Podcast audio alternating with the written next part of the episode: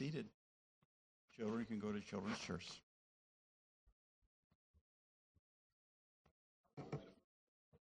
Five. First Thessalonians 5. If you're using one of the Pew Bibles, there it's page 988. First Thessalonians 5. We're going to be talking again about replacing complaining with thanksgiving. First Thessalonians chapter 5.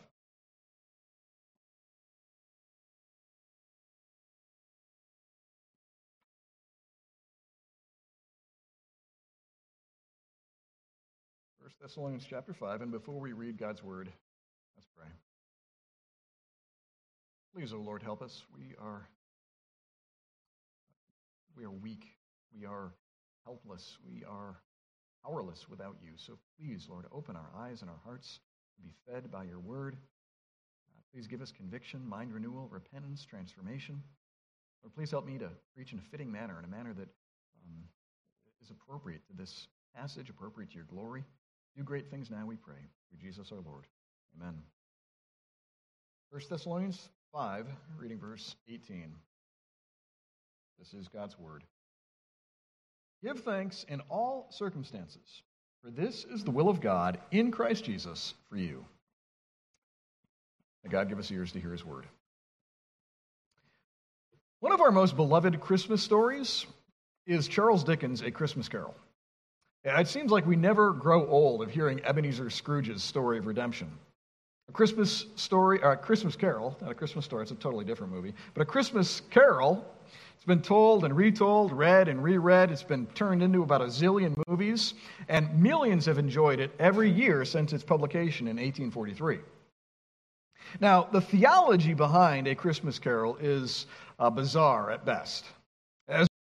Christians, we can and should object to visits from ghosts, uh, to Jacob Marley's spirit walking the earth in chains. All, all of that is nonsense. But there is something that a Christmas carol gets completely right, and that's the transforming power of gratitude. What is it that transformed Ebenezer Scrooge from a, a miser, from this greedy, grumpy old man, into this very generous do gooder? It was gratitude for what he had been delivered from.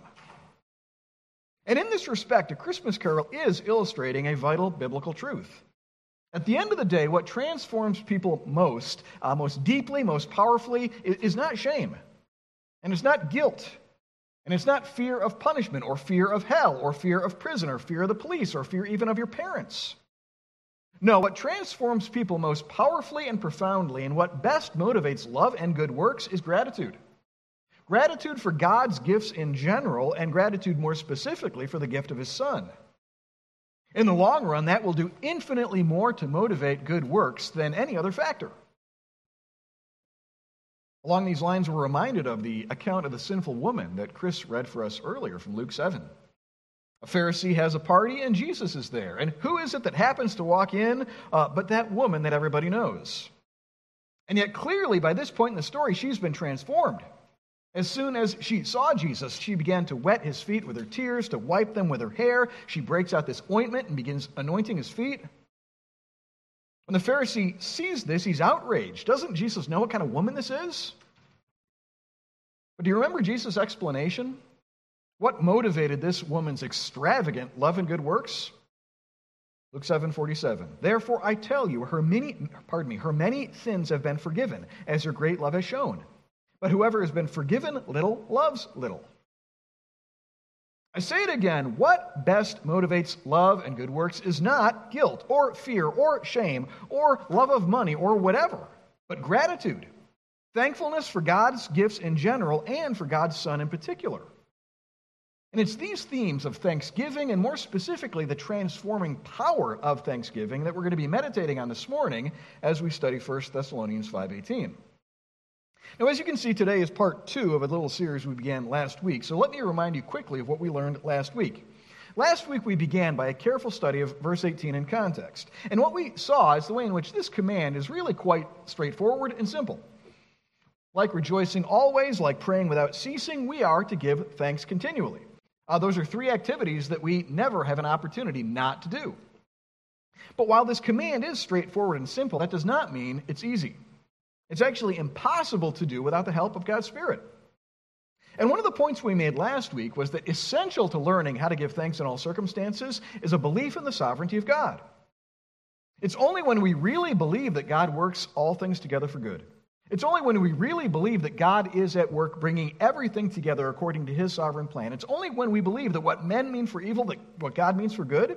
It's only when we really believe that deep down that we'll be enabled to give thanks in all circumstances. Last week, we also briefly discussed the sin of complaining, and we discussed complaining in conjunction with thanksgiving for two reasons. Do you remember these? Uh, the first is because in the Bible's whole theology of how we change and grow, you always put off sinful habits and replace them with good godly habits. You, you don't cultivate godliness in a vacuum. So, if thanksgiving is the godly habit we want to cultivate, we've got to therefore put off the ungodly habit of complaining. Uh, the other reason why we considered these two, uh, these two items together is because of that phrase, in all circumstances. What does that imply? That implies that no matter what we're going through, we're still to find some reason to give thanks. Uh, in sickness and in distress, in, in health and in suffering. No matter what, we're to find something to give God thanks for. And yet, in our flesh, what's our temptation? Our flesh is to take those not so pleasant circumstances and to turn them into opportunities to complain know, it's easy to give thanks when there's rainbows in the sky and, you know, butterflies flying around and everybody's healthy and happy. It's easy. It's almost natural to give thanks then. Uh, but when the family's not doing too well and maybe the uh, cupboards are bare and the, the kids aren't doing too well, then it's very difficult to give thanks. But that's exactly not what we're called to do. We're called to give thanks in all circumstances. So, for these two reasons, we're considering these two items together. We're putting complaining to death and cultivating thanksgiving. Now, this morning I want to do something a little bit unusual. I told you last week that we'd be giving some further reflections on cultivating thanks, uh, really trying to get down to the bare bones of how we cultivate gratitude, and that is what indeed I want to do. Uh, but I want to do it in a rather unusual manner. If you know me, I love the Puritans. Uh, through their books, through their examples, they have fed my soul for years. And over the summer, I read another Puritan book called The Godly Man's Picture by Thomas Watson. Now, raise your hand if you've ever heard of this book, The Godly Man's Picture. Well, maybe four or five of you. It's a good book. It's a little. It's, it's, basically a collection of sermons on what true godliness looks like, with lots of practical help about how, how you and I can cultivate godliness. Uh, it's powerful, but it's also very convicting. Well, in this book, Thomas Watson has a section on thankfulness, and I started uh, sort of pillaging it for good ideas earlier last week. But I got to the point where I started thinking, you know, actually, they would benefit from hearing this entire thing. You know, if only Thomas Watson were still alive to be here to preach this section to my congregation. Uh, but alas, he died in 1686. So here's what I decided to do. I actually took this entire section and created my own translation of it. You know, obviously, language from the 1600s is a little bit different than how we speak today. Uh, so I created a 21st century translation of this section that I'm going to be trying to preach to you. So if it seems a little bit like, you know, this doesn't sound like Pastor Tim, that's the reason why. Uh, now, let me stress that all of the ideas, all of the points do come from Thomas Watson. But I kind of made a, if you know how English translations work, this is kind of like the NIV. Not like the message, you know, I didn't, you know, put, put other stuff in there, but this is kind of like my effort at preaching his sermon on thankfulness in 21st century language.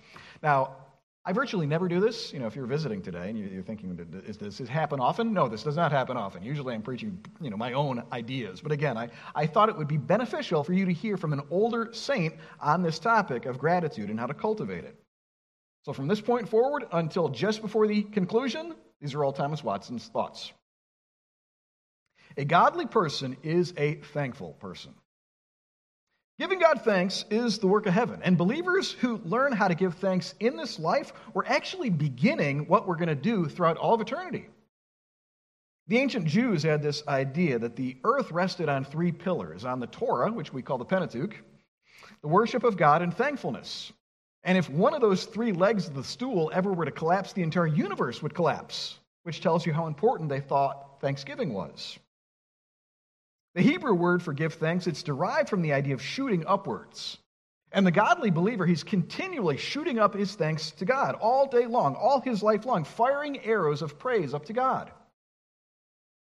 I think King David is our great example here. He was known as the man after God's own heart and as the sweet psalmist of Israel. And if you read his psalms, you'll see how he's continuing, continually offering up praise and thanksgiving to God. For example, in Psalm 9:1, he taught us to sing this I will give thanks to the Lord with my whole heart. I will recount all of your wondrous deeds. I will be glad and exult in you. I will sing your praise, O Most High. Even believers at their lowest point still have this Holy Spirit inspired inclination to praise and thanks God. You might think of the prophet Jonah here. Josh, uh, Jonah was filled with sinful anger. His heart was a raging sea, raging more powerfully than the sea outside. And yet, even in this flood of sinful rage, we still see hints of gratitude. Uh, consider what Jonah prayed in chapter 2, even from the belly of the fish. This is what he said Jonah 2 9. But I, with the voice of thanksgiving, will sacrifice to you. What I have vowed, I will pay. Salvation belongs to the Lord. Yet, even though true believers have this Holy Spirit prompted inclination to give God thanks, we're still commanded to thank God everywhere in Scripture. Psalm 44 8. In God we have boasted continually, and we will give thanks to your holy name. Psalm 75 1. We give thanks to you, O God. We give you thanks, for your name is near. We recount all of your wondrous works. Psalm 136 26. Give thanks to the God of heaven, for his steadfast love endures forever. What's more than that, think about this. Only the truly godly can give God sincere thanks. Only the truly godly can give God sincere thanks. It's just like this not everybody has the ability to play the guitar. Similarly, not everybody has the ability to give God sincere thanks. Of course, anybody can learn to recite words to say, I thank you, uh, kind of like the kid at the table who says, you know, tell the waitress thank you, but they don't really mean it from the heart. Unbelievers, they are dead in sin. How can they express living thanks? Romans 8 8 says, Those who are in the flesh cannot please God. Similarly, giving thanks is something that's only appropriate for godly people to do. Psalm 33 1 says, Shout for joy in the Lord, O you righteous. Praise befits the upright. An ungodly person sprouting God's praises is kind of like a dunghill sprouting daisies. How inappropriate it is for anybody to thank God while his entire life dishonors God. It's as incongruous for an unbeliever to thank God as it is for, say, a pirate to talk about loving his neighbor, or an atheist to talk about living by faith. Gratitude is a garment that really looks beautiful only on the child of God. Here's something else to consider Thanksgiving is a more noble expression of our worship. What do I mean by that? Well, so often our prayers are motivated, frankly, by selfishness. Lord, give me this. Lord, give me that. It's really all about me and what I want. And the scriptures itself warn against this. And even, uh, even non Christians, unbelievers, are sometimes motivated to cry out to God for deliverance for some selfish reason. But only the sincerely converted can pause to sincerely thank God. In our prayers of petition, we're acting like humans simply ought to act. But in our prayers of thanksgiving, we're acting like angels. In Psalm 50, 23, God's word says this The one who offers thanksgiving glorifies me. Now think about that. We can do nothing to increase God's intrinsic glory. He's as glorious as he's ever going to be. And yet, when we do give him thanks, we, ex- we exalt him in the eyes of others. Thanking God is a setting forth of his honor. It's a lifting up of his name. It's a displaying the trophies of his grace and his goodness. It's a proclaiming of his excellence and worth to others. It's a spreading of his reputation. It's a breaking open the vial of perfume by which the sweet savor of his name is spread forth into the world. And this is why the Psalms constantly connect giving thanks with evangelism, giving thanks with proclaiming his name among the nations. Have you ever noticed this? Psalm 92:1 It is good to give thanks to the Lord, to sing praises to your name, O Most High, to declare your steadfast love in the morning, your faithfulness at night. Psalm 105 1. Oh, give thanks to the Lord, call upon his name, make known his deeds among the peoples. One more, Psalm 106:47 Save us, O Lord our God, and gather us from among the nations, that we may give you thanks. Maybe the reason, just maybe the reason why we don't have more evangelistic conversations is because we're not more open in thanking God for his blessings in the presence of non Christians. Maybe if we were in the habit of just spontaneously praising God for his gifts, then unbelievers would take notice and ask us about the reason for the hope that's within us. Moreover, think about this when we give thanks, we're proving that we are actually better than demons. Now, what do I mean by that? Well, do you talk about God? Well, so can the devil. Can you quote the Bible? Satan himself quoted the Bible to Jesus in the wilderness.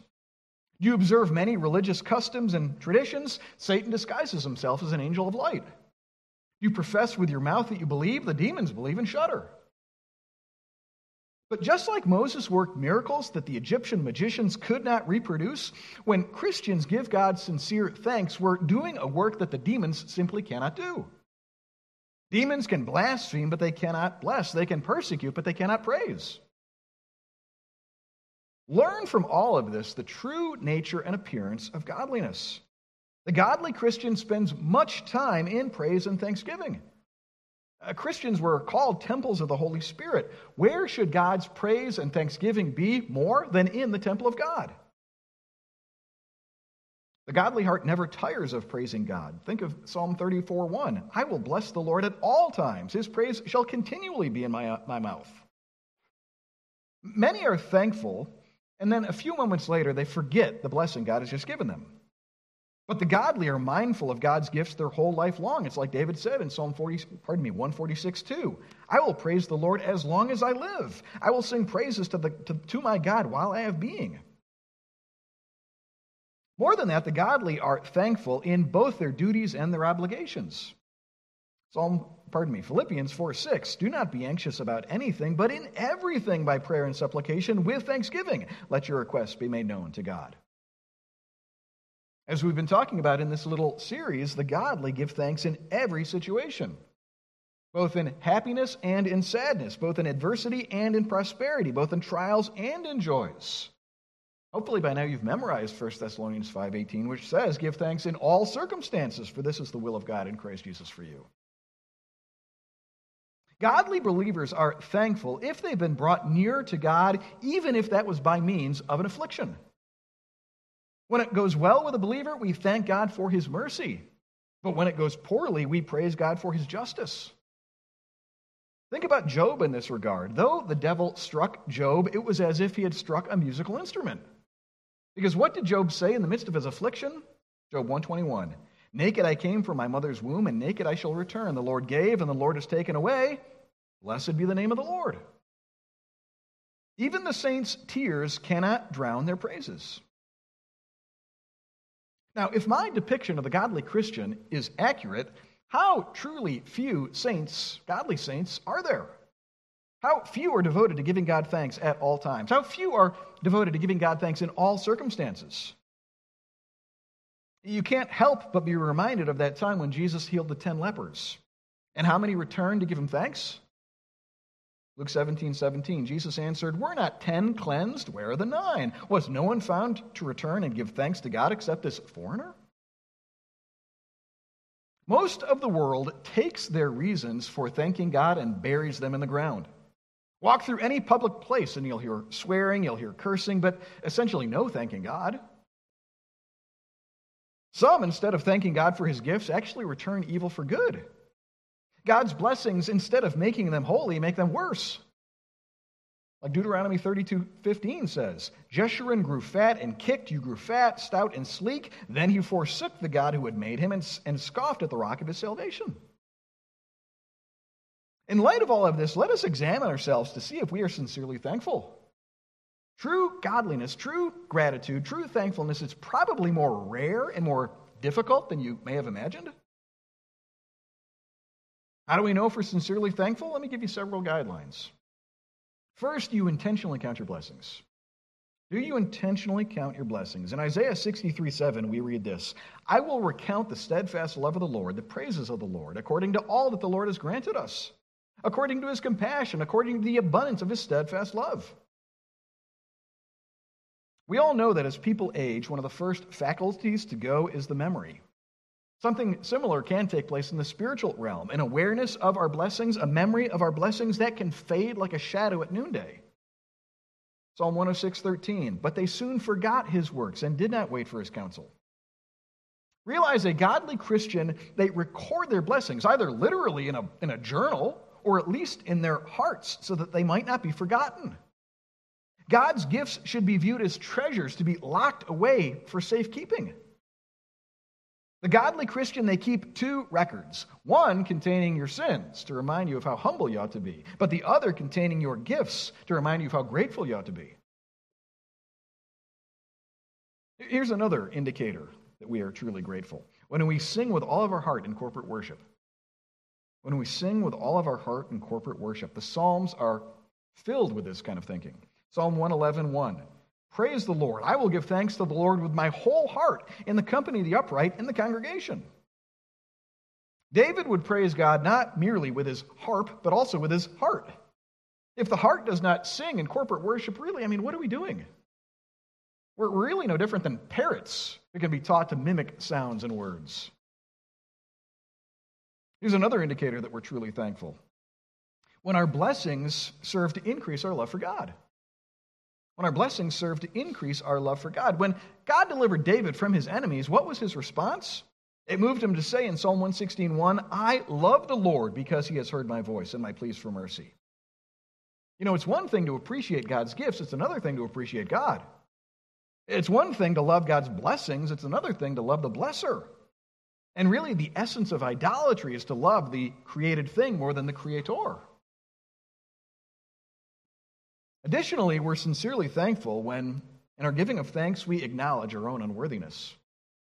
When in our giving of thanks, we acknowledge our own unworthiness. The sincerely godly Christian, they speak like Jacob did in Genesis 32:10.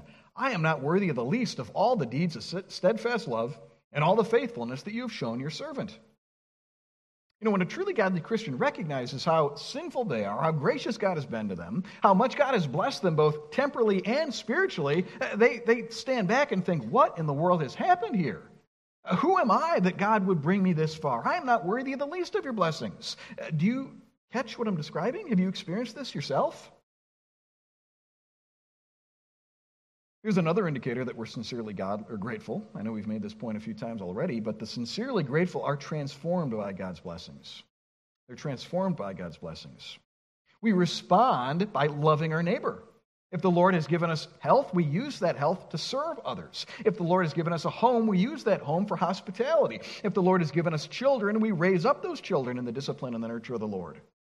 We don't take the gifts that God has given us and bury them in the ground, but we maximize those talents for fruitfulness. This is the right response to God's gifts. A thankful heart is fertile soil uh, that once the seeds of God's blessings fall upon it, it produces a crop, and some of us a hundred times over. Just a few other indicators of whether or not we're sincerely godly. We can also know we're sincerely godly when we're more grateful for spiritual blessings than temporal when we're more grateful for spiritual blessings than temporal. Ephesians 1 3 says, Blessed be the God and Father of our Lord Jesus Christ, who has blessed us in Christ with every spiritual blessing. The truly godly believer thanks God more for the fruit of the Spirit than the fruit of the ground. He's more thankful for the kingdom of God than any earthly kingdom, including the United States. A godly believer is more thankful for the smile of God's face than all the treasures of Solomon couple more. Another sign that we're sincerely thankful is when we encourage others to give God thanks. When we encourage others to give God thanks. Again, the Psalms are characterized everywhere by this. Psalm 34 3. Oh, magnify the Lord with me and let us exalt his name together. Psalm 34. Sing praises to the Lord, O you his saints, and give thanks to his holy name. God loves to hear us sing his praises, but do you know what he loves even more? When we join with other believers and become a choir singing his praises together. You've probably heard about the one drunk who goes into a tavern and starts singing, and next thing you know, the entire tavern is singing with him. In a similar but holy manner, individual believers are called upon to stir up one another to song, to singing God's praises enthusiastically. Here's another indicator that we're sincerely godly. We're sincerely godly when we not only speak God's praise, but live God's praise. When we not only speak God's praise, but live God's praise. We not only give thanks, but we live thanks. Those who are recipients of God's gifts should be examples of godliness. I mean, just think about it. To praise God with your lips, but to dishonor Him with your life, that is the worst hypocrisy. It's almost in the same category as those soldiers who mock worshiped Jesus and then spit in his face. Here's a final sign that we're truly godly, truly thankful. We're truly thankful when we encourage our children and grandchildren to give God thanks. When we encourage our children and grandchildren to give that God thanks. You know, those of us who are parents and grandparents, we really ought to be in the habit of sharing with our children and grandchildren how God has blessed us. Tell of how He has supplied all of our needs, how He has healed us from sickness, how He has strengthened us in some temptation, how He has protected us from Satan the evil one. Psalm 44 1 O God, we have heard with our ears, our fathers have told us what deeds you performed in their days. By communicating to our children and grandchildren how God has blessed us, God's name will be conveyed to the next generation. His mercies will bring forth an abundant crop after we're six feet under. The Psalms frequently ask the question Shall the dead praise you? In one sense, they shall if we communicate a record to our children and grandchildren of God's blessings. They'll be thanking God for the blessings we received long after we've left this world. Now, because of all of this, I want to help us develop a, a right view of the practice of Thanksgiving, a right a view of its significance, its centrality, its importance. Or, in the words of Psalm 29 2, ascribe to the Lord the glory due his name, worship the Lord in the splendor of holiness. Let me give you a few things to consider. First, thanking God is a virtue. It's a virtue. You want to do a good work? Pause and thank God for his gifts. Psalm 147 1. Praise the Lord. It is good to sing praises to our God. It is a pleasant thing, and a song of praise is fitting. Why did God give you a tongue? He gave you a tongue in part so that you would use it to thank Him. Yet, how often do we misuse our tongues and use them for complaining and murmuring? Additionally, and I know I've made this point several times already, but again, giving thanks to God is transformative. It's transformative. It not only glorifies God, but it makes us increasingly holy. It makes us like the Son of God. The more thankful we are, the more holy we become. While giving God what He is due, He at the very same time and in the very same act is giving us grace to be transformed. In human business, the more you spend, the less money you have. But in this kind of divine business, the more we spend on thanksgiving, the more spiritual riches we accrue. You think about it, but giving God thanks, really all it is is giving him his due. Giving him his due. And again, the Psalms make this point a couple of times. Psalm 7 17, I will give the Lord the thanks due his righteousness. Psalm 65 1, praise is due to you, O God in Zion. Giving God thanks and praise, it's really all that you, me, the entire universe was created for. Earthly kings, they often collect from their subjects portions of the harvest as their rent. Look at taxes in our day. But the King of Heaven, he allows us to live on his earth, and the only rent he asks for is thanksgiving. And what's more, consider all the great reasons we have to be thankful. What clusters of mercies appear when we simply pause to count our blessings? Uh, we'll start saying, like David did in Psalm 40, verse 5 You have multiplied, O Lord my God, your wondrous deeds and your thoughts toward us. None can compare with you. I will proclaim and tell them, yet they are more than can be told. Consider for a moment the temporal blessings we enjoy. Every day, God is showering us with new measures of heavenly manna. In Him we live and move and have our being. Every day, He does us good by giving us rain from heaven, fruitful seasons, satisfying our hearts with food and gladness. His mercies are new every morning. Our God is the God of Genesis 48:15, the God who has been my shepherd all my life long up to this day. God has protected you from dangers and enemies. Just think about this. How many occasions were there when you were afraid something bad was going to happen to you, but God protected you from that very thing you feared? While others died in their sleep last night, the Lord roused us this morning. While others died in car accidents this morning, the Lord kept you safe coming here to church. This isn't technically true, but it almost feels as if he cares more for us than anybody else in the entire world. Even as we walked through the worst valley of the shadow of death, we still saw rainbows of God's love. Swimming in such a sea of temporal blessings, how could our hearts not give him thanks? But what's even greater are the spiritual blessings we have in Christ. These should move us to thank God all the louder. For those of us who are united to Jesus by faith, we have been given living water such that we'll never be thirsty again. We have been clothed in a righteousness that's more bright and beautiful than any of the angels wear. He's given us the best robe. He's put the best ring on our fingers, and we're married to him. These are blessings of the greatest valuable value imaginable and deserve to prompt us to praise. But what's more, God has even greater spiritual blessings yet in store for his children in the life to come. Now we drink true spiritual wine, but God has reserved the best wine for the wedding supper of the, supper of the Lamb. In this life, we enjoy some drops of honey from God's love, but in paradise, we shall swim in a river of heavenly delights forever. Listen to Psalm 16:11. You make known to me the path of life. In your presence there is fullness of joy. At your right hand are pleasures forevermore. When you, when you consider such amazing blessings, both temporal and spiritual, how could our hearts not burn with gratitude? Now, just a couple more reflections on gratitude and thankfulness, and we'll be done. But I hope you've caught on to the way in which gratitude is actually good for you. Gratitude is that you, you want to do something that's good for yourself, cultivate thankfulness. You can think about it this way.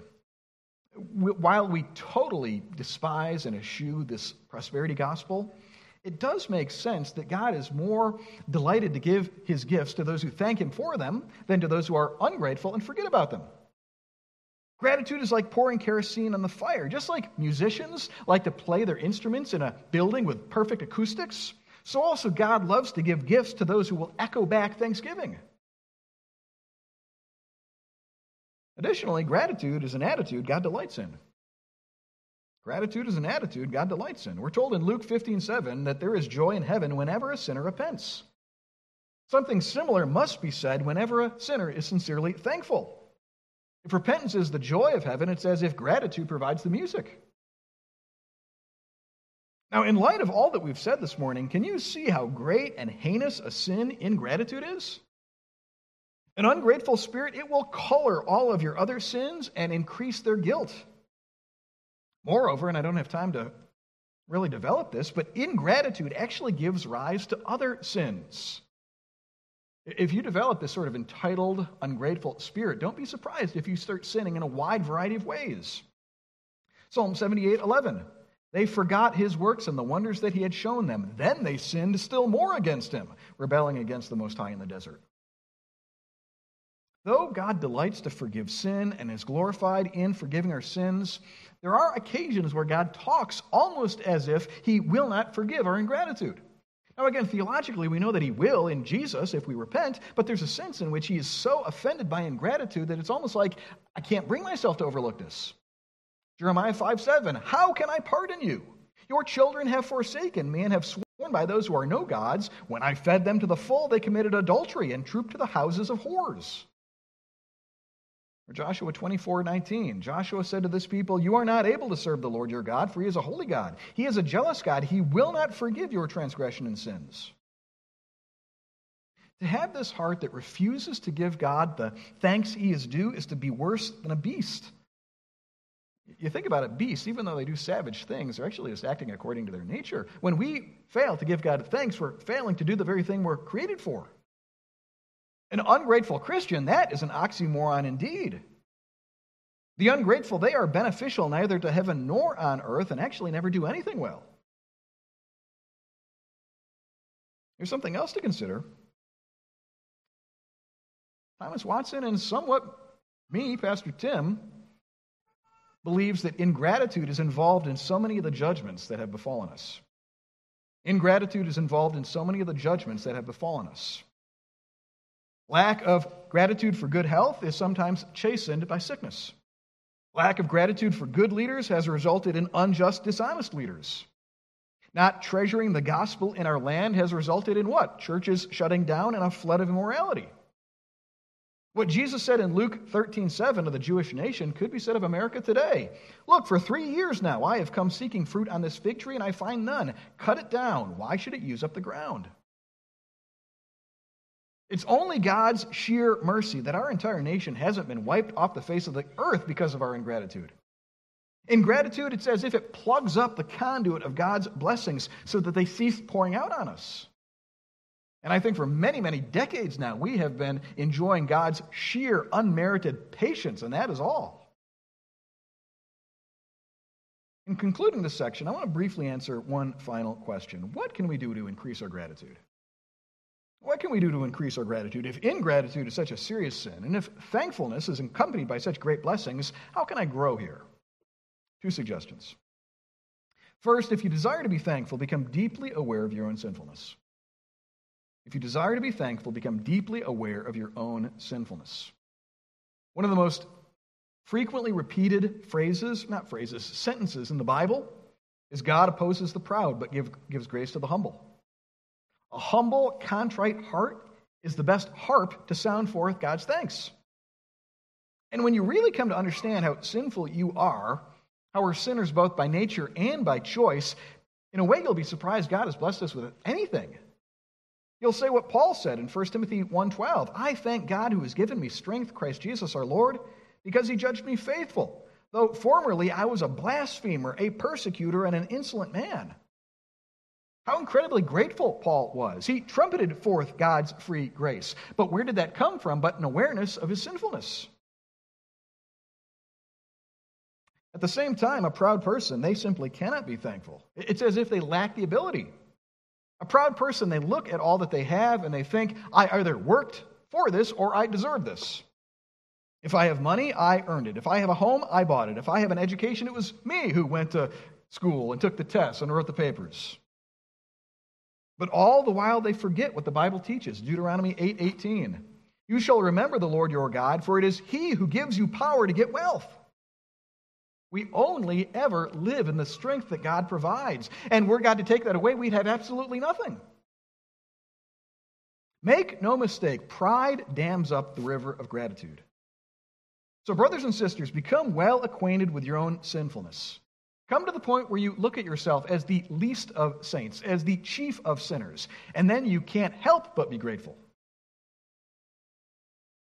Quickly, a second and final suggestion for increasing your gratitude.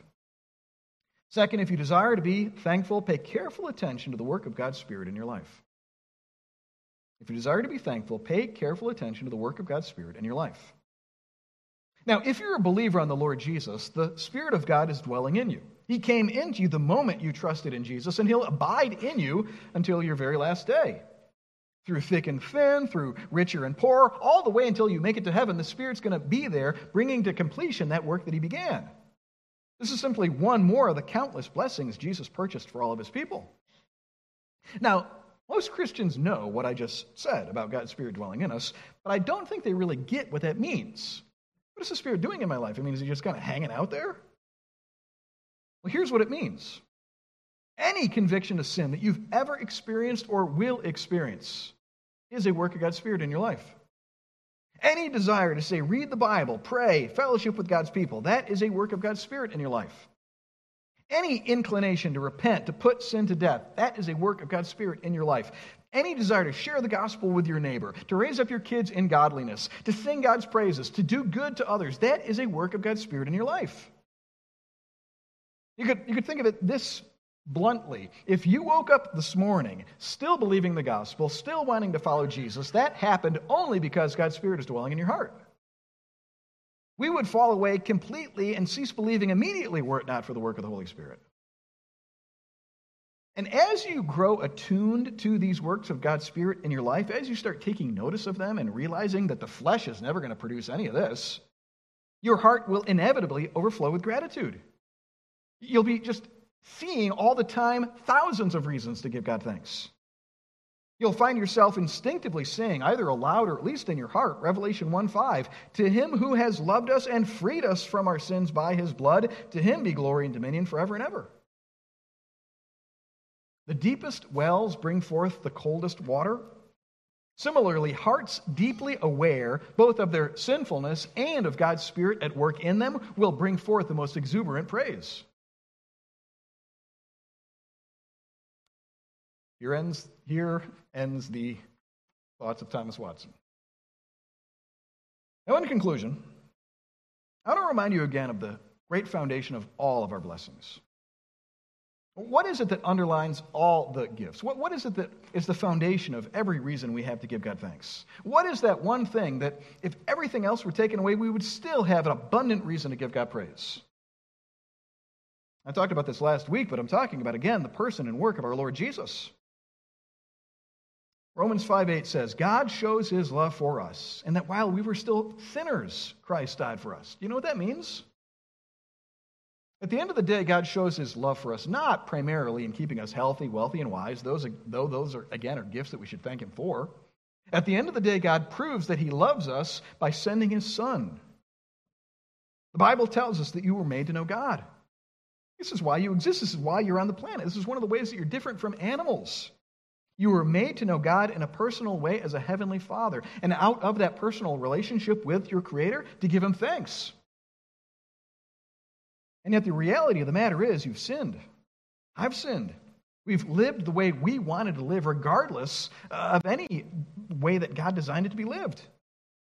We basically try to live as if there is no God, when in reality, He is a loving, caring, gracious Heavenly Father who delights to take care of us. We break God's laws thousands of times, and most of the time it doesn't even bother us. And what you need to see is that this refusal to give God thanks, this natural ingratitude that we've been talking about all morning, that's simply a symptom and a proof that our hearts are naturally alienated from God. Now, because God is good, He will punish us for our sins. He will pour out His wrath and judgment on us for our sins, somewhat in this life, but far, far more in a judgment yet to come, on that judgment day, after death, when we stand before God and give an account for our lives. And on that day, if we do not have a Savior, if we do not have forgiveness of sins, that will involve a judgment, a punishment too horrible for words. And yet, under these very circumstances, God, in His great love, He still loved us. And He demonstrated His love for sinners in a particular way. God sent His Son down from heaven. His Son took on flesh and blood, born to the Virgin Mary, given the name Jesus. Little baby Jesus, fully God, fully man in one person. He grows up and lives the perfect life of obedience we should have lived. Really, at the end of the day, he's the only person who ever gave God thanks in all circumstances. If you know the rest of the story, in, the, in his mid 30s, Jesus began this rather brief traveling ministry.